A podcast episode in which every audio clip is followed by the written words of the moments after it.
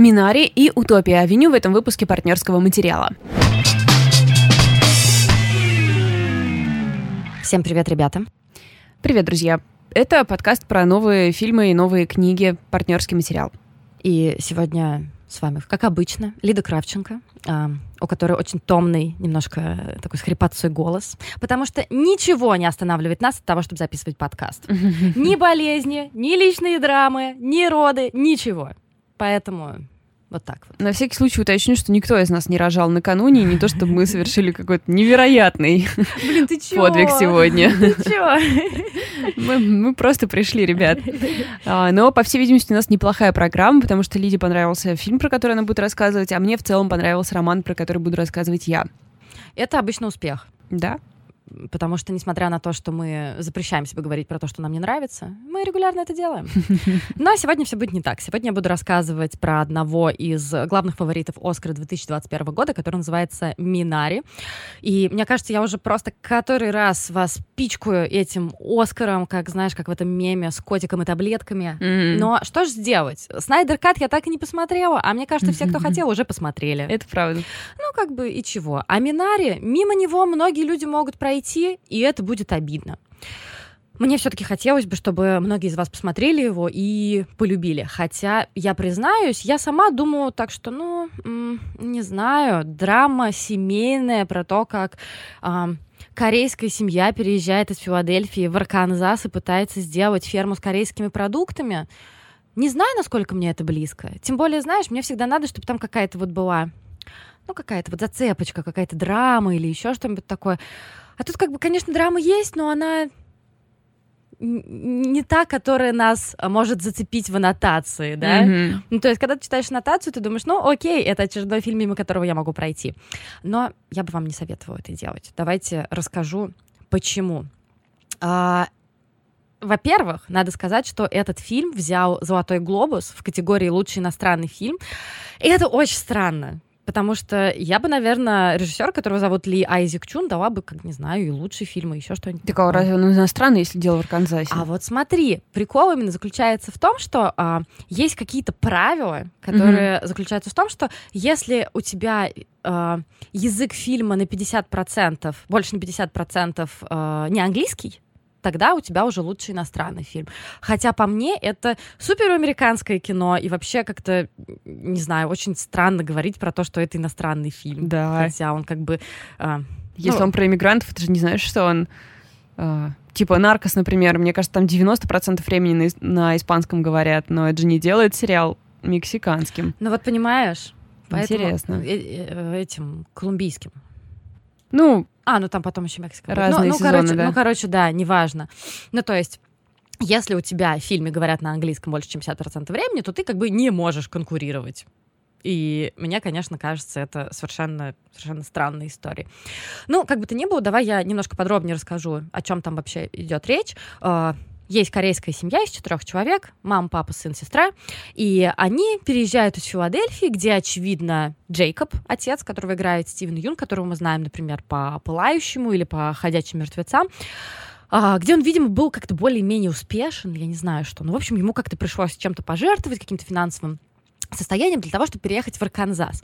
А, Его жена Моника, которая играет а, корейская актриса Хан Йенри, Хан Ери, она не шибко этим довольна, потому что когда они приезжают на место, выясняется, что дом, где они будут жить, это вообще трейлер. Ну, то есть такой большой трейлер на колесах. Но а, Джейкоб очень доволен, он так показывает ей землю. Вот смотри, смотри, сколько у нас тут земли, вот смотри, какой у нее цвет. Я тут сделаю огромную ферму, м, которая будет обслуживать, там, я не знаю, 30 тысяч корейцев, которые живут вот в Арканзасе и в прилегающих каких-то штатах, и которые наверняка очень сильно соскучились по корейским а, овощам, по корейским продуктам. Жена его, конечно, э, в легком недоумении от того, что происходит, и почему она вообще должна тут жить. Понимаешь, когда я пересказываю сюжет Минари, мне кажется, это каким-то совершенно бессмысленным. Ну, потому что тут как бы сюжет это просто какой-то инструмент, который нужен для того, чтобы сделать костяк, для того, чтобы нарастить все остальное повествование, которое заключено даже не в том, что вот как они живут, как они пытаются ассимилировать, а это такой портрет, во-первых, эпохи, это 80-е годы, да, для определенного, а, для определенных людей, в данном случае для корейских иммигрантов. А, они рассказывают, знаешь, так очень вскользь нам дают какую-то информацию, они рассказывают, что им было тяжело жить в Корее. Я думаю, что действительно там было жить нелегко, что они переехали вместе в Филадельфию, и с тех пор у, у, у супругов начались такие разлады, они периодически ругаются, ругаются они так мощно, и мы понимаем, что с браком их, наверное, не все в порядке. И вот какие-то, знаешь, маленькие э, такие фрагменты, которые нам показывают, это все, наверное, можно назвать автобиографичным, потому что Ли Айзек Чун, он уклончиво, но все равно подтверждает о том, что частично фильм носит автобиографичный характер. Он много раз подтверждал о том, что не целиком, mm-hmm. только какие-то, mm-hmm. знаешь, небольшие кусочки. Ну, что то есть, я... видимо, про его родителей? Ну, в целом про семью, mm-hmm. что, да, тоже а, его отец решил а, организовать ферму, по-моему, даже тоже в Арканзасе, что, да, к ним тоже переехала бабушка, что там, да, тоже были какие-то моменты, момент, но не буду спойлерить, там есть один сюжетообразующий момент mm-hmm. на, на весь mm-hmm. фильм. Вот, и но важно там то, как это было показано. Конечно, есть некоторые вещи, которые меня очень легко купить. Я думаю, тебе легко представить. Э, поле, например, да, вот нам показывают эти колоски, и, ну, или там не колоски какие-то там, знаешь, вот эта трава полевая, и через нее вот так пробиваются лучики солнца. И я сразу, я покупаю это дело, я обожаю вот это вообще, я просто очень люблю, как э, показывают природу, как показывают лето, и есть в этом, знаешь, всегда что-то такое щемящее. А, что... В деревню к дедушке сразу хочется, ой, да? Ой, ой, очень-очень хочется, конечно. И я очень хочу, чтобы ты его посмотрела, потому что там, разумеется, все про понимание собственной идентичности. А, для разных людей. Э, единственное, что мне, конечно, не очень понравилось, как там показана старшая дочка, но она как-то вот, как будто вскользь. Но у нас есть как будто три разные а, модели каких-то какой-то попытки ассимилироваться, uh-huh, да. Uh-huh. То есть, во-первых, у нас есть э, муж э, Джейкоб который настроен очень серьезно, у которого есть мечта. И, разумеется, сейчас мы все такие американская мечта. И, э, ну, да, действительно, те, кто говорят, что американская мечта, это, я не знаю, там, дом, телек, видик, mm-hmm. что там, я не знаю, загородный mm-hmm. коттедж и все прочее. Тут вообще не про это. Тут именно с его, мне кажется, точки зрения, это именно про ассимиляцию, про попытку создать свой собственный дом там, где ты сейчас. Mm-hmm. А, и с другой стороны, есть жена его Моника, которая как бы вообще хочет всего другого. Ей нужна какая-то стабильность. И даже если эта стабильность заключается в ее работе, которая очень странная, которая заключается в том, что а, они ходят на какое-то производство, где им нужно сортировать птенцов. И то есть ты их сортируешь по полу. Вот такая вот работа. Мальчики uh-huh, там uh-huh, отбракованные, uh-huh. потому что они не будут нести яйца. Ну, они не будут нести яйца, они более болезненные, и, и сразу их Ой. Да. И, соответственно, девочки, которые там могут как-то пригодиться. И э, этот момент, он очень хорошо показывает, что все какие-то маленькие детали, они в фильме не случайные. Я чуть-чуть сейчас в сторону уйду, потому что вот этот момент э, разделения, вот этот момент, знаешь, такой полуспартанский, э, который, э, в котором ты должен показать и доказать, что ты важен, он актуален для всех них, несмотря на то, что там, как бы, как я уже сказала, у них какие-то разные позиции. То есть там для Джейкоба он актуален, потому что он очень хочет, для него важно, он об этом говорит регулярно, для него важно, чтобы его дети увидели, э, как он успешен. Mm. И что он говорит, что если я не преуспею в этом, то тогда все, там, он говорит жене такую странную фразу, ты можешь уйти с детьми. Я такая, хера себе, ну, клево, и типа она сама должна будет все это делать, ну, ты можешь уйти, спасибо, блин, большое. И она сама должна будет зарабатывать. Ну, понятно, что в эту фразу не то вкладывалось, в том, что он готов всем пожертвовать э, ради его вот этой новой затеи. А, а для его жены это а, важно просто быть на своем месте. Важно быть на своем месте и делать просто дела хорошо. Э, интересно то, что они оба не больно хотят ассимилировать. То есть они разговаривают на корейском, у них там дети, знаешь, периодически на английский mm-hmm. переходят, но и то. Они ходят в церковь во многом ради своей старшей дочери, которая говорит, ну давайте сходим в церковь, давайте с кем-нибудь там пообщаемся, пожалуйста. И нужно сказать, что там вообще практически нет каких-то... Да нет, вообще практически плохих персонажей. Mm-hmm. То есть там их принимают, можно даже сказать, тепло. Ну, то есть не вот там с каким-то там супер радушием, mm-hmm. да. Но когда они сидят на какой-то там, я не знаю, ну не вечеринке, на каком-то вот ну, ну, в какой-то компании вот после того, как они сходили в церковь, а, женщины прихода как-то пытаются общаться с Моникой, несмотря на то, что она очень сильно стесняется, говорит, что не знает английского. К их детям подходят другие ребята, которые заинтересованы. Да, конечно, они задают вопросы, знаешь, в духе э, у мальчика младшего спрашивают, почему у тебя плоское лицо, ну что-то такое. Но ну, понятно. Детский расизм. Ну да, но этот детский расизм, он не выглядит как взрослый расизм. Ну то есть это не мешает мальчику дальше спросить там, я не знаю, а что ты делаешь там, а давай ты останешься у нас с ночевкой. Mm-hmm. То есть это не какая-то ксенофобная штука, Понятно, это выглядит да. как такой вот э, детский интерес и не более. И э, они продолжают, я не знаю, ну, слушай, о чем говорить, если они хотят делать именно корейскую еду для mm, ну да, корейцев? Ну, да. То есть не больно-то у них мечта стать прям вот совсем вот уж американцами. Но мне это понравилось, потому что мне кажется, что это тоже, тоже как бы часть американской идентичности. Какие-то сообщества, там, может быть, даже там национальные сообщества, которые хотят э, продолжать развивать свою культуру, жить своей культурой, но при этом на территории другой страны. Это уже 2021 год, это уже вполне себе американская история. И что мне очень сильно понравилось, это линия м, младшего сына. Ему там все говорят, что ему 10 лет, но мне кажется, что ему не, не, не 10 лет. Ну, Меньше? Ну, там, я бы сказала, что ему лет 7, наверное. Ага. Может быть, я сейчас что-то перепутаю. Ну, короче, ребята, он выглядит как 7-летний ребенок. Давайте с этого начнем. И в какой-то момент к ним приезжает бабушка, мама Моники, по которой, которая проделала очень долгий путь по которой э, Моника очень сильно скучает. И это, наверное, один из моих э, самых любимых персонажей. Ее играет корейская актриса Юн Йо Джон. И ты знаешь, она в моем сознании всегда шла под грифом такая э, корейская Изабель Юпер. Mm-hmm. Ну, то есть такая очень красивая женщина, там, которая около 60 лет, которая играла во всяких культовых фильмах.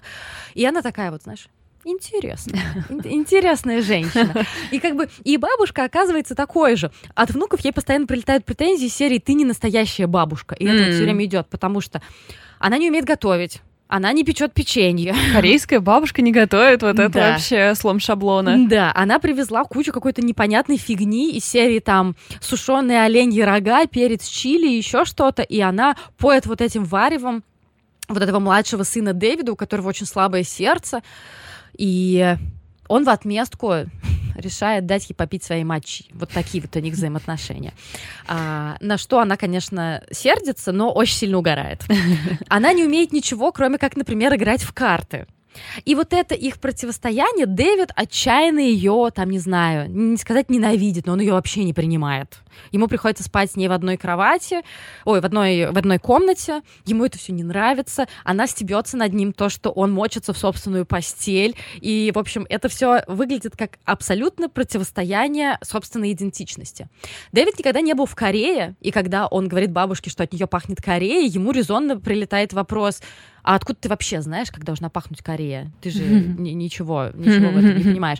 А бабушка это вот абсолютно, знаешь, абсолютная кореянка со всеми там, с корейской едой, с корейскими привычками, но при этом с таким, знаешь, очаровательным а, раздолбайством, что ли. Ну, надо ли говорить, что это мой любимый персонаж в фильме? Она просто такая трагичная, конечно, но очень-очень интересно.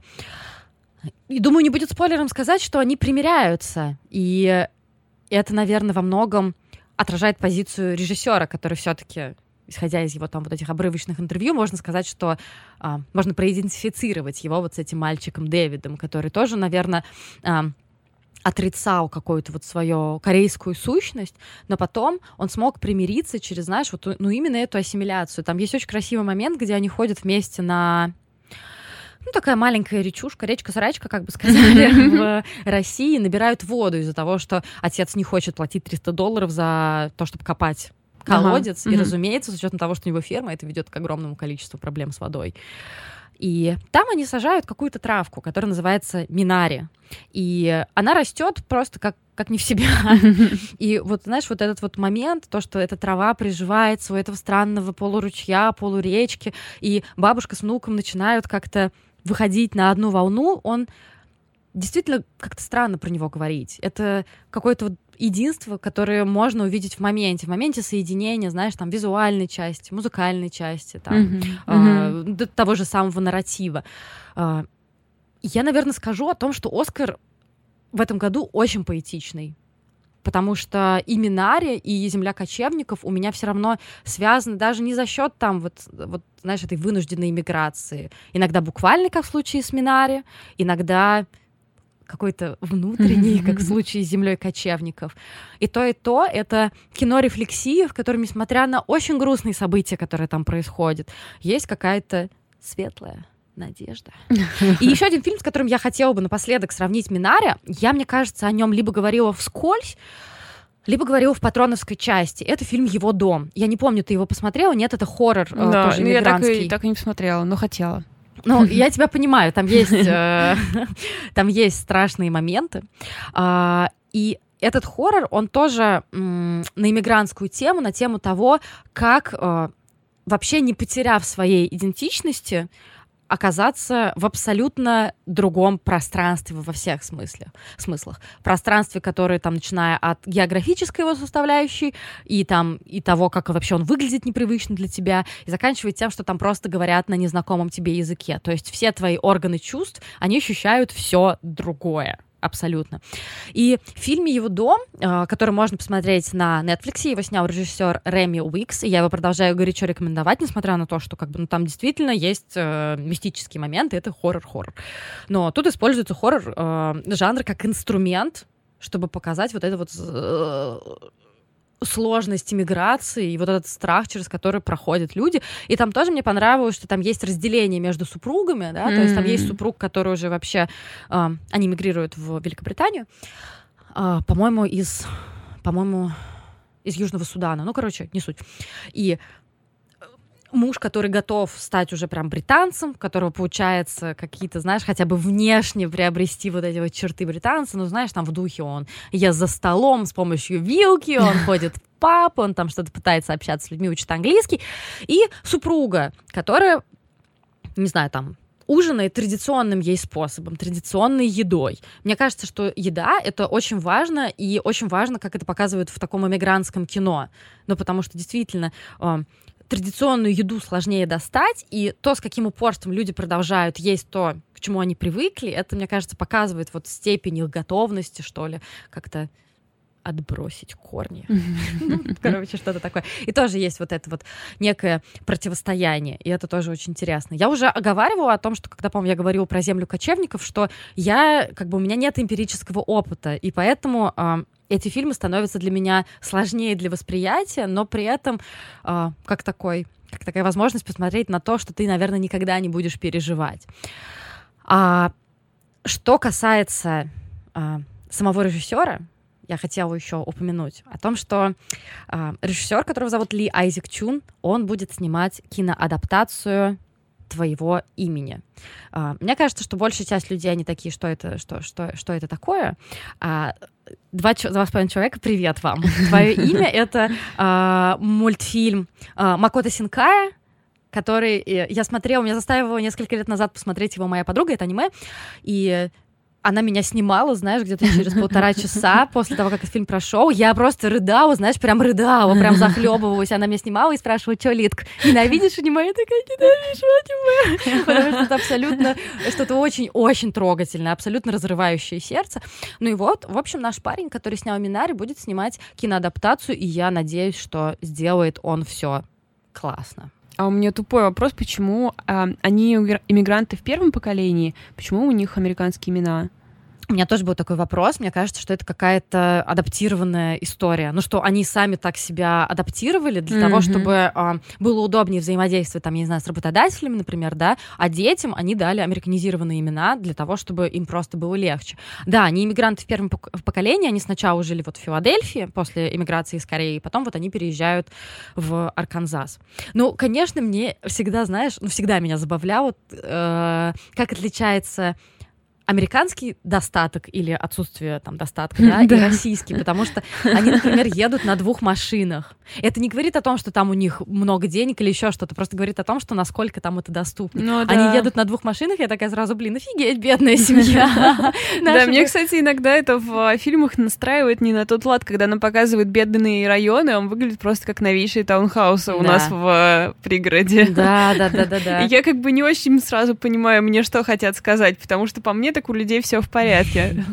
Ну да. И ну, вот та же самая история. И я сразу думаю, ну если бы в России они решили, я не знаю, где у нас более плодотворная почва, в Воронеже, Чернозем и все такое, они бы, не знаю, на электричке, на собаках бы до туда добирались.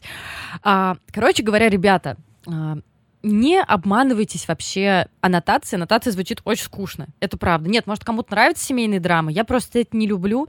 Но тут вообще все, все о другом. Тут вообще такая ну, сейчас будет супер пафос, но мне кажется, поэзия времени, поэзия какого-то этого места, вот этого Арканзаса, поэзия э, вот этой, знаешь, маленькой Кореи в Арканзасе, mm-hmm. и, э, да даже поэзии семьи, то, как у них э, их взаимоотношения развиваются. И мне даже, знаешь, изначально показалось, что почему все не такое прилизанное. Ну, то есть, знаешь, начинаешь, начинаешь смотреть на вот это вот солнце, которое пробивается через ростки и все такое, а потом просто начинают внезапно все сраться друг с другом. Я такая, какого фига? Я вроде настраиваюсь на что-то другое. Я получила большое удовольствие, и это не какое-то супердинамичное кино, но «Землей кочевников», мне кажется, если вам понравилась «Земля кочевников», то на каком-то чисто интуитивном уровне Минари у вас зарифмуется именно в, с настроением с этим. Поэтому что, не проходите мимо, посмотрите, это правда хорошо. Ну и как бы я вас призываю присоединяться к тому, чтобы просто смотреть перед Оскаром все фильмы. Это просто классная традиция, которой, как я уже рассказываю, я следую, и она мне очень нравится. А я, наконец, закончила роман «Утопия Авеню» Дэвида Митчелла и э, финиширую не с таким восторгом, с каким начинала, но в целом я получила удовольствие, поэтому если вы уже прикупили этот огромный том и сейчас расстроились из моих слов, не переживайте, скорее всего, вам тоже будет приятно в процессе. Ну, тут нужно, конечно, отметить, что Дэвида Митчелла все говорят, что надо читать, э, зная весь контекст, нельзя начинать просто так с середины, с любой книжки, потому что все связано со всем. Но мне кажется, нет. Конечно, ты получишь какое-то удовольствие от того, что встретишь каких-то знакомых э, героев и всего прочего, но у меня вот э, бэкграунд, бэкграунд небольшой совершенно, и мне это не помешало. То есть я видела, где отправляется привет, mm-hmm. но то, что я его не смогла получить, меня совершенно не расстроило. Mm-hmm. И я думаю, что легко можно читать это как самостоятельную работу. Это ну да. Как э, в однажды в Голливуде, в которой ты можешь все не считывать, но при этом все равно получишь удовольствие. Абсолютно, абсолютно. И вы, конечно, наверное, слышали, да, что у Дэвида Митчелла большая вселенная, много книг, они все взаимосвязаны героями или небольшими сюжетами, или какой-то частью вселенной, которая не совсем наша обычная, немного фантастическая. Прости, пожалуйста, можно я сделаю крохотное объявление. Давай. Все ребята, которые послушали наш прошлый выпуск, все, кто любит облачный атлас, фильм или книга, ребят, вы как бы победители. Потому что потом несколько человек написали и в личке, и мне ВКонтакте о том, что я люблю облачный атлас, и чего ты мне сделаешь? Я просто, знаешь, как это маленькая пометка от редактора, хочу оправдаться, что вообще ничего против не имею. Просто чисто мое собственное мнение. Просто устыдилась сейчас, понимаешь, внезапно. Решила устыдиться. Ну, да, конечно. Дэвид Митчелл в первую очередь известен всем как автор облачного атласа, поэтому если вы любите эту книгу, то наверняка вам здесь тоже э, будет приятно. Хотя, наверное, в первую очередь эта книжка для тех, кто любит музыку и вот эту эпоху э, 60, там, конец 60-х, начало 70-х в Англии и Америке. Потому что и я до сих пор считаю, конечно, что эпоха была величайшая. И, э, ну, то есть такого величия больше не было никогда. Такого массового величия не было никогда. И люди настолько не были включены в музыкальные процессы, как тогда. Потом уже, конечно, все это пошло на спад. Ну и столько наркотиков, конечно, уже не было. А, история «Утопия Авеню» — это история музыкальной группы, выдуманной Дэвидом Митчеллом, которая ну, как бы идет к успеху. А, начиная как такая собранная продюсером в совершенно таких э, то есть не, это не ребята, которые сыгрались в гараже, это э, продюсер по имени Ливон э, придумал себе такую группу и собрал ее сам из людей, которые, как ему показалось, подойдут. И на протяжении книги эти четверо участников и Ливон, они, в общем-то, наши главные герои. С ними происходят разные... На пути к славе, да, им приходится сталкиваться с разными вещами и с разными музыкантами, и в итоге достичь какого-то успеха определенного. Но а, если бы я прочитала рецензию Алексея Поляринова на этот роман раньше, я бы раньше сообразила, что меня смущает. Так, Но так, так. я как бы э, не знаю, насколько это этично, просто скажу вам, что он сказал, потому что он прав абсолютно. Ну, блин, во-первых, у нас еще уже половина эфира прошла, мы до сих пор не упоминали Алексея Поляринова. Я что, тоже пожалуйста. думаю, что да, по крайней мере, мы можем выполнить наши нормативы. Просто э, он написал на афише, прочитайте, он там делает рецензии на все вообще романы Митчелла, так что очень полезное чтение. Он отмечает, что здесь главная проблема этого романа в том, что герои, они вообще совершенно не меняются, потому что нет ключевого события. Mm-hmm. И когда я это прочитала, я такая, блин, действительно. То есть в течение... И он сравнивает этот роман не с фильмом, а с сериалом, где в конце сезона, да, несмотря на то, что герои прошли через что-то ужасное, мы подозреваем, что, скорее всего, в следующем сезоне с ним тоже будет происходить что-то ужасное, и это разрешится. Более того, он говорит, что это больше похоже на ситком, поскольку какими драматичными события не были, э, разрешаются они как-то невероятно легко. И это правда, потому что а, в течение первой где-то половины романа я думала, что вот это каждое драматичное событие, оно потом как-то сейчас аукнется, оно сейчас как-то все перелопатит, но почему-то даже самые ужасные вещи в итоге как-то раз-раз и готово, как говорится.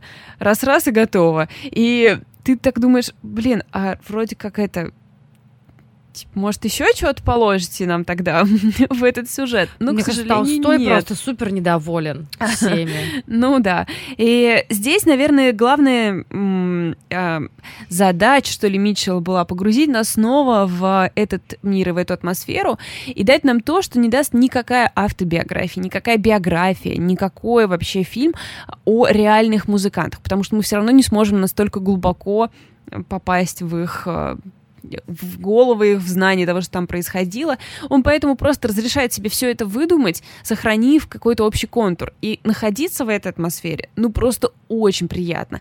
А, конечно, там упоминается огромное количество реальных музыкантов, и очень много играет музыки, ну, то есть там герой идет, он слышит, что звучит такая-то песня, он там заходит туда, звучит такая-то песня. Естественно, на Spotify есть миллион плейлистов по книге, поэтому вы можете слушать в компании как бы реального саундтрека.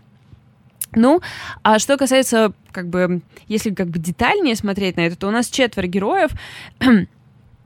Эм, гитарист и вокалист и автор песен Дин, он из бедной английской семьи, и Ливон находит его в ситуации, когда Дин как бы полностью без денег, полностью разрушен, вылетел из группы и так далее. И Дин превращается в самую типичную рок-звезду, какую мы можем представить себе. Много секса, много наркотиков, постоянные эм, необязательность некоторая, в общем, такой он превращается... Зазвездиться, да? Да, да, да, в человека без тормозов и с большим количеством проблем из-за этого. А, есть абсолютно гениальный гитарист э, Джаспер Дезут, который, видимо, э, примерно по уровню, как Джимми Хендрикс, э, рисуется, по крайней мере, в романе, он примерно mm-hmm. вот такого уровня, то Серьезно есть абсолютный, вообще? абсолютный гений. И его линия, пожалуй, самая интересная, потому что и тут те, кто читали как там, «Семь синей» э, якобы Дезута, узнали героя, это внук того якобы Дезута, который был в японском романе Митчелла. Ого. Ну, он не знает об этом до там, определенного момента. И у Дезута самое интересное, хотя вот здесь как раз фантастическое включается, но оно мне не очень... Ну, я не люблю, когда, короче, в классный реалистичный роман в какие-то бесы и демоны вталкиваются, но окей скажем. Mm. Это правила игры в вселенной Митчелла. А, но Дезут интересен не только тем, что он одержим демоном, который немного ему мешает жить. У него что-то вроде... Ну, это как-то не проговаривается, и поэтому тут ставить такой диагноз, конечно, странно. Аутизм, не аутизм, но, в общем, он не распознает человеческие эмоции, и тяжело... Возможно, да. ему тяжело очень ориентироваться в разговоре и всем таком, то есть ему всегда приходится внутри себя проговаривать. Удивлен, рассмешил mm-hmm. я его, mm-hmm. или там это комплимент, я должен вернуть комплимент. То есть он всегда такой очень собранный и очень эм, настороже, очень боится ошибиться, потому что он свое вот это вот эм, неумение понимать человеческие эмоции, конечно, тоже прирав... Ну, то есть он думает, что как только вот они поймут, что с ним вот в этом смысле что-то не так, они поймут и про этого демона и все такое. Ну, в общем, э, и даже в этой линии, которая велась к невероятной драме и ужасу и всему такому разрешилось на раз-раз. И это, конечно, было ну странно. Ну вот, блин, я думала, что там на 50 страниц это Да, нет, это... Нет, то есть, конечно, это было долго и все прочее, но это в смысле это было несложно, и это меня очень удивило. То есть ворвалась, ворвались магические э, регуляторы там каких-то демонов, и что-то что наворотили. Ну, в принципе, это не спойлер, потому что они тоже появляются у него постоянно, и когда мы понимаем, что у Джаспера вот этот вот демон, сразу становится понятно, что они придут. Ну, кто-то придет. Ну, ладно. И... Ну, это странно, ладно. Но это, наверное, для... Это как бы а, он сделал это допущение, э, он выбирал для новых читателей или для тех, кто его уже давно читает, ну, видимо, да. выбрал такой фан-сервис небольшой. Это правда, да. Тем более это в одну только линию впущено. Ну и она, ну, не знаю, мне показался Джаспер как раз, несмотря на то, что он такой весь э, сложный, он был самым интересным и глубоким героем. Mm-hmm. Хотя, наверное, больше всего я должна была полюбить вокалистку, клавишницу Эльф, которая тоже пишет песни. Она у нее есть челка. А, ну, наверное, ну там это так не описано. Но она, наверное, что-то среднее между Джонни Митчелл на внешний вид и...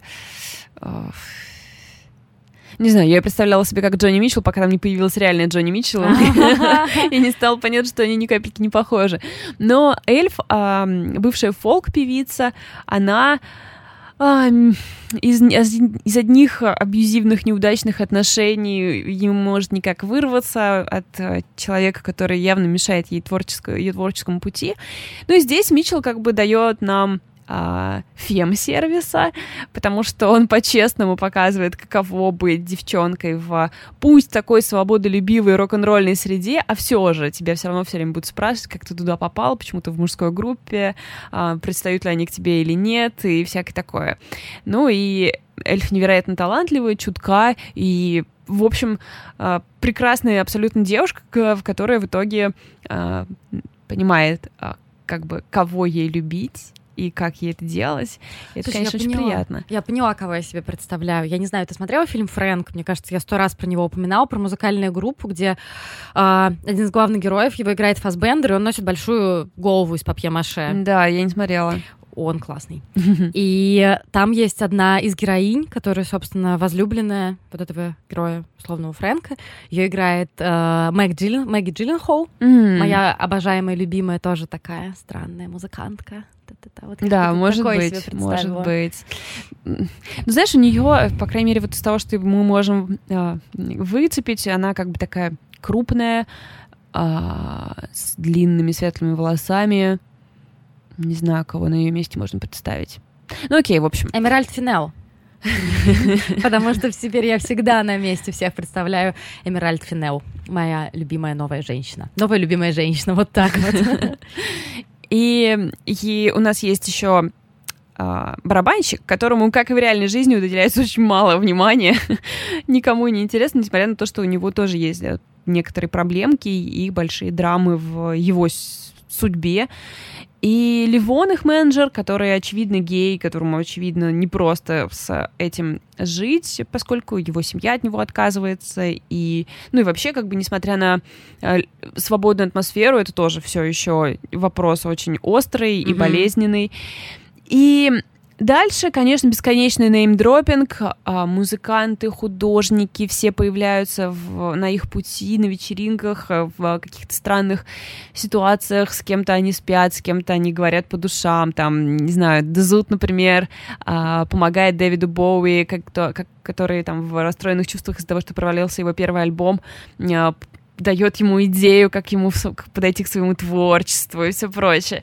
Или там, э, например, на какой-то вечеринке Битлз э, к этому моменту уже перестали гастролировать, то есть они уже типа супер-супер-супер вообще звезды, и там, например, есть такой забавный момент, где все говорят, что Леннон только что был где-то здесь, и Дезут просто очень сильно хочет его найти, он вот шатается по этой вечеринке, но Леннон все время только что был здесь, куда-то ага. ушел. Короче, есть какая-то классная в этом э, история. Ну да, это, наверное, сериал, и, наверное, это ситком, и точнее аналогии я подобрать не могу, но так как я очень люблю эпоху, то мне было приятно в него погрузиться. Когда я тем более уже поняла, что мне здесь больше ничего не положено, кроме как вот э, вместе с ними проходить из одной комнаты в другую, ну окей. Э, я решила получить от этого свое удовольствие. Единственное, что меня смущало, наверное, э, но я думаю, что это особенность вообще разговора о музыке в переводе, потому что все звучит очень неестественно как бы и переводы их песен, которые очень важны, потому что каждый эпизодик — это, в принципе, э, подводка к тому, как они напишут об этом песню. Это очень ну, приятная задумка, это очень интересно наблюдать за каким-то творческим процессом. Но ты знаешь, вот перевод песни всегда выглядит а, так буквально что-то теряется в а, задумке, когда ты переводишь ее на русский. Слушай, а мне всегда нравился подход, чтобы, ну вот текст песни так вот выносить, да, курсивом на английском, потом просто ставить звездочку и пере- переводить снизу. Ну нет, здесь было решено все перевести, но Uh, нет, да, наверное, это неплохо, потому что, ну, как бы это же Дэвид Митчелл написал все эти песни, они могут и не быть великими хитами, плюс без uh, музыки ты все равно не поймешь. Ну, то есть переведи satisfaction, I can get no satisfaction на русский язык, ты все равно, ну, то есть все потеряется. И даже просто прочитай этот текст, все равно все потеряется. Здесь столько ну, деталей. Да. И из-за этого как бы какой-то небольшой кринж врывается в чат. Это знаешь, это как я, я по-моему, с тобой уже делилась этим, как то, что вот когда я где-то год назад начала учить английский, я начала переводить все песни, и это просто повергло меня в такое разочарование. И мое первое разочарование было было, когда а, я слушала песню Уикенда I Feel It Coming, которую я никогда вообще не слушала, что он там поет, но если вы ее слышали, вы можете представить, что она очень такая нежная, очень романтичная. И вот я ее слушаю как бы своим новым слухом, сознанием некоторых английских слов, и я понимаю, что это песня про то, что сейчас они будут трахаться. То есть она прям буквально про это. И я такая, Зачем мне знать английский язык, если я как будто в какой-то вступаю новый мир англоязычных песен, который даже не очень-то и классный. Ну вот, вот, вот ну, так да, вот. да, есть такая проблемка. Ну и про, и мне знаешь, какая еще аналогия возникла, когда а, некоторое время, ну периодически, короче, всплывают эти статьи из советских журналов, которые описывают западную музыку, где группа Жуки представила композицию вчера. Или пластинки, например. Да, переведенные пластинки. Раньше. Да, и, в общем, у этого появляется вот какой-то такой кринж странный. Мне это немного мешало. Но, а, с другой стороны, там группы и названия песен, которые реально, они не переведены. Угу. Ну, то есть... Ну, это спасибо. Да, ну нет, это, конечно, да, было бы вообще супер А странно. как у них группа, кстати, называется? Утопия Авеню. А, так называется? Да, угу, по, названию, по названию группы. И, кстати, наша обложка российская. Вообще, Отлично. Вообще супер, очень красивая, и мне показалось гораздо прикольнее, чем американская обложка, которая такая немного не, ну она, понятно, старомодная в духе эпохи, mm-hmm. но наши просто, конечно, украшение любой книжной mm-hmm. полки, поэтому здесь азбука просто супер молодцы.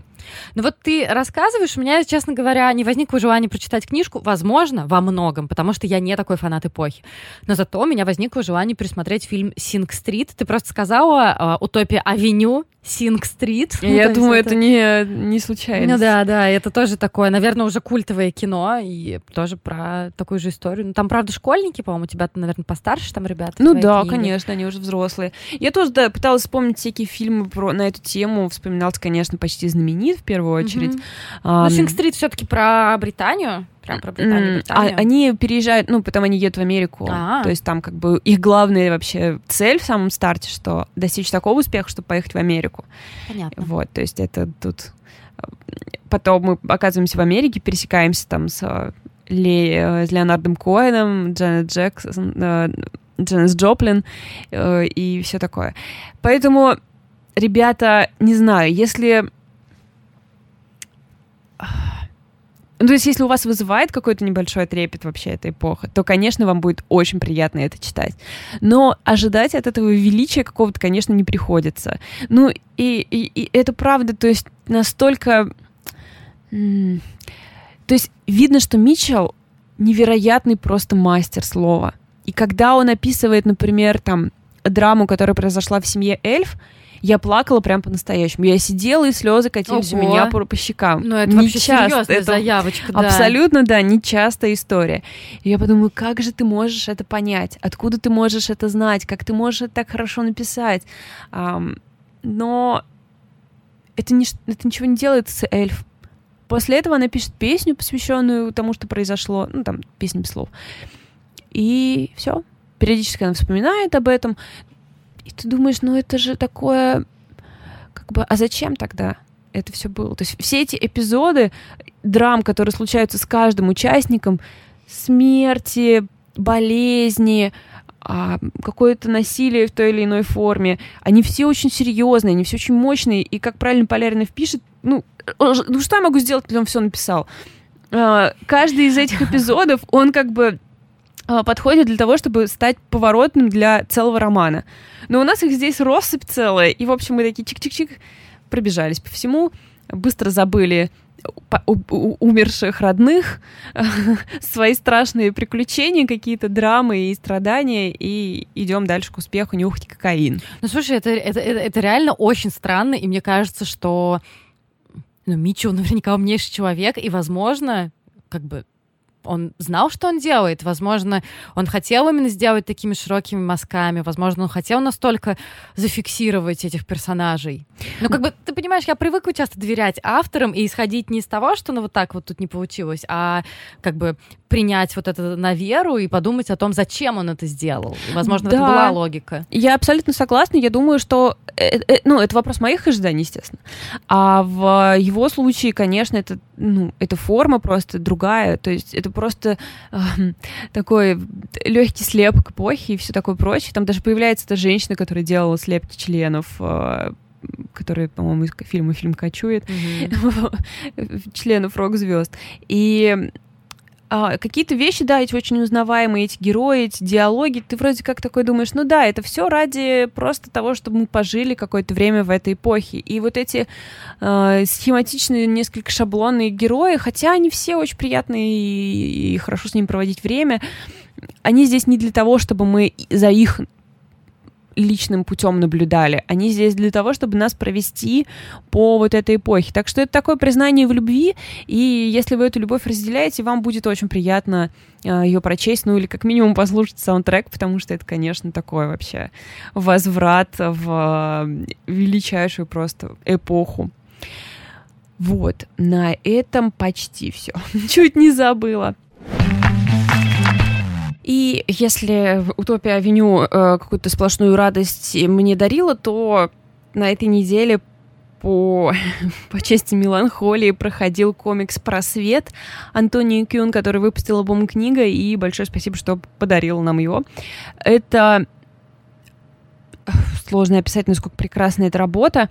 Это дебютный комикс Антони Кюн, и он не автобиографичный, как многие вообще такие комиксы.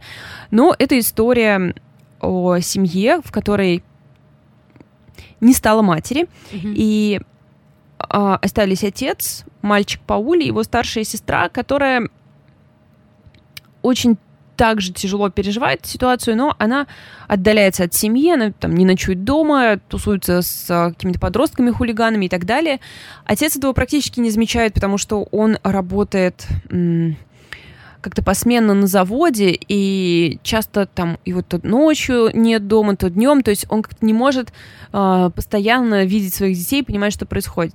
И главный герой Пауль, который очень одинок и от того, что он потерял маму, и от того, что сестра его отталкивает, хотя в определенный момент в воспоминаниях мы видим, что они были очень близки. И несмотря на то, что с отцом у него, в принципе, кажется, полное взаимопонимание, они могут поговорить о том, как они скучают по маме, они там а, отмечают ее день рождения, как-то, ну, грустно и все такое, но у них даже возможности такой нет поговорить, потому что отец все время там как-то оказывается, что вот у него смена, смена, у него там Мгм. смена ночная, смена дневная, и мальчик оказывается один. В итоге мы не сразу знаем и понимаем, что с мамой случилось, и только спустя какое-то время, там, в, когда, наконец, Пауль находит возможность, ну, как сказать, предоставляется возможность Паулю и сестре снова а, найти общий язык, в этот момент Пауль окончательно вспоминает, э, что случилось с мамой, и это узнаем и мы в А, течение комикса. интересно. Да, в течение комикса, ну, то есть мы понимаем, что она умерла, но что случилось, не очень понятно. Мгм. И, конечно, то, как она умерла, это, да, тоже очень большое имеет значение для того, как семья переживает эту утрату. Но насколько этот комикс выполнен... Ну, то есть эта история, она довольно, ну, как и в любом комиксе, наверное, во многих комиксах, довольно простая история, если вот так ее описывать. Но что, да, этот мальчик в итоге приходит к... там, должен посмотреть правде в глаза, понять, что случилось, и как-то повзрослеть. И через это и семья тоже приходит к определенному примирению и может снова все обсудить. И они, видимо, в отличие от героев Митчелла, все-таки растут и меняются из-за трагедии, которая с ними произошла. Ну, это безусловно. Здесь, да, э, здесь все сделано по правилам. Но главным здесь, конечно, э, является э, визуальный язык. И я сначала, когда я смотрела превью просвета, я не думала его заказывать, потому что мне показалось это черно-белая рисовка какой-то простой, и я так что-то, ну, общем, не буду. А ребята из бум-книги сказали, «М, возьмите, На, да, на». вы возьмите. И я открыла и просто улетела. То есть здесь а, какой-то сюрреализм определенный через... То есть все какое-то не а, нечеткое. То есть рисовка четкая, образы нечеткие. То есть они все как-то меняются. Пауль не одинаковый на протяжении всего комикса, его сестра не одинаковая на протяжении всего комикса. Они какие-то то худеют, то толще, то, то у них одно выражение лица, то другое. Но и главное, это, конечно, то, в каком, то, как показан э, потерянный ум Пауля, э, потому что комикс начинается с э, его первого воспоминания, это детский мобиль, и мне кажется, нет образа более, э, как сказать, ну и с одной стороны простого, а с другой стороны легко наполняемого огромным количеством смыслов, как детский мобиль. А, и здесь он такой выполнен в, в это какие-то птицы, шары, птицы. И вот этот образ этого мобиля, он через весь роман а, проходит, и периодически Пауль начинает что-то вспоминать, например, или о чем-то думать, и воспоминания его становятся абсолютно сюрреалистичными, и этот мобиль, как, там, не знаю, голова у него заменяется на голову этой птицы или еще что-то. И это превращается в такую какую-то сюрреалистичную историю. И, конечно, очень круто выполнена вот эта работа с пустотой в комиксе, потому что очень многие комиксы, конечно, это делают. То есть, там, например, много маленьких картинок, потом большая, например. А здесь просто могут быть пустые практически листы, и это такой для тебя прямо, не знаю, вдох а, перед тем, как продолжить чтение. Ты знаешь, вот очередной раз я думаю, как вот люди могут с места и вот так вот сразу сделать что-то классное. Это ведь дебютный ее комикс. И М, как пишут в инстаграме Бум книги, то, что на создание этого комикса ее вдохновила случайно найденная коробка с семейными фотографиями. И я просто... Да что ж такое? Ну, слушай, существуют очень талантливые люди? А, здесь, наверное, не совсем правильно. Ну, то есть, конечно, да, это ее дебютный комикс, но она дизайнер по образованию. Ну, понятно, что она не то просто взялась рисовать, да, да. да, У нее какой-то очень серьезный бэкграунд, но да, с этим комиксом у нее сразу успех, там награды и, и- и премии и все прочее. И, конечно, очень жду каких-то ее следующих работ, потому что это а, это было что-то странное, красивое, больное. Э, В общем, все, что я люблю. А я хотела, кстати, тоже анонсировать, что я на следующей неделе тоже буду говорить про графический роман, тоже бум книги. Это роман, который называется «Знаки течения. Четыре личные истории» от Юлии Никитиной. То есть там, насколько я понимаю, истории автобиографичные, и для меня важно, что, во-первых, что это художница нарисовала, во-вторых, что это российская художница нарисовала. Это уже, знаешь, там плюс 50 сразу меня к интересу. Вот, поэтому, ребята, такой вот анонс. Буду рассказывать на следующей неделе. На этом мы, наверное, прощаемся. Пожелаем вам э, что пожелать? Что, хорошей не недели, пусть все классно Чтобы у вас все пройдет. быстро растаяло, например. Вот Да. такое пожелание. Для жителей Москвы, конечно, не актуально. Вижу вас уже в сторис белые кеды, и, если честно, мой пролетарский бунт во мне э, растет, поскольку мы здесь в Нижнем Новгороде утопаем в говне. Не дать, не взять, не добавить, не убавить. Ну, в общем, только жить, типа, всем хорошей недели, кроме москвичей, что? Нет-нет, я как бы всем желаю, чтобы все растаяло, тогда как для москвичей это уже больше не проблема. Да, ребята, в общем, весна, все классно, вы классные, мы тоже ничего. А, Пусть все будет хорошо. Давайте возвращайтесь к нам в Инстаграм, все обсудим. А, какие еще к нам вопросики задавайте. Да, пожалуйста. И хочу как бы сделать намек на анонс. Как тебе такой э, Нормально. заход? А, скоро мы кое-что анонсируем, А, да. и поэтому мы хотим, чтобы вы м, были в, в этот момент были с нами, поэтому все внимание на Инстаграм.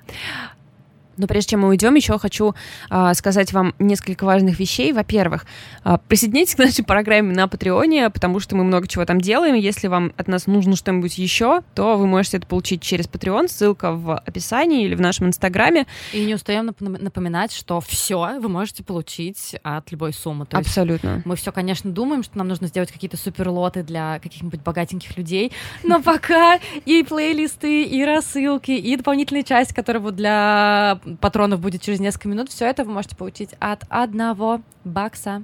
Так что заходите, а мы отдельно хотим поблагодарить тех, кто, в общем-то, добровольно дает нам больше, чем 5 долларов, э, за что отдельное спасибо. Это Маргарита, Арина Андреянова, Вера, Светлана Демина, Мария Журавлева, Мария Шабанова, Илина Хашаева, Дарья Титаренко, Ольга Заремба, Мия Хастур, Лена Чернышова и Ашка 100 и Алина. Так что спасибо вам большое, ребята, а, за вашу поддержку. Благодаря ей, собственно, то, что мы скоро анонсируем, стало возможным. Это, кстати, и правда. это огромная-огромная вещь. Э, Ребят, вы, э, вы на самом деле не представляете, насколько сильно нас сейчас распирает, насколько мы хотим с вами поделиться тем, что мы задумали, но мы поделимся этим попой. Вот так вот просто. Мы кое-что вам хотим сказать, а что не скажем. Все-все. А то Всё. это выглядит как Да, э, простите, это- дешево. Да, это на самом деле это вообще никакая не завлекаловка, это чисто мы эмоционально Это разрядились правда, об да, вас да, просто. Да, сори, сори. Спасибо. Прощаемся, пока. Пока-пока.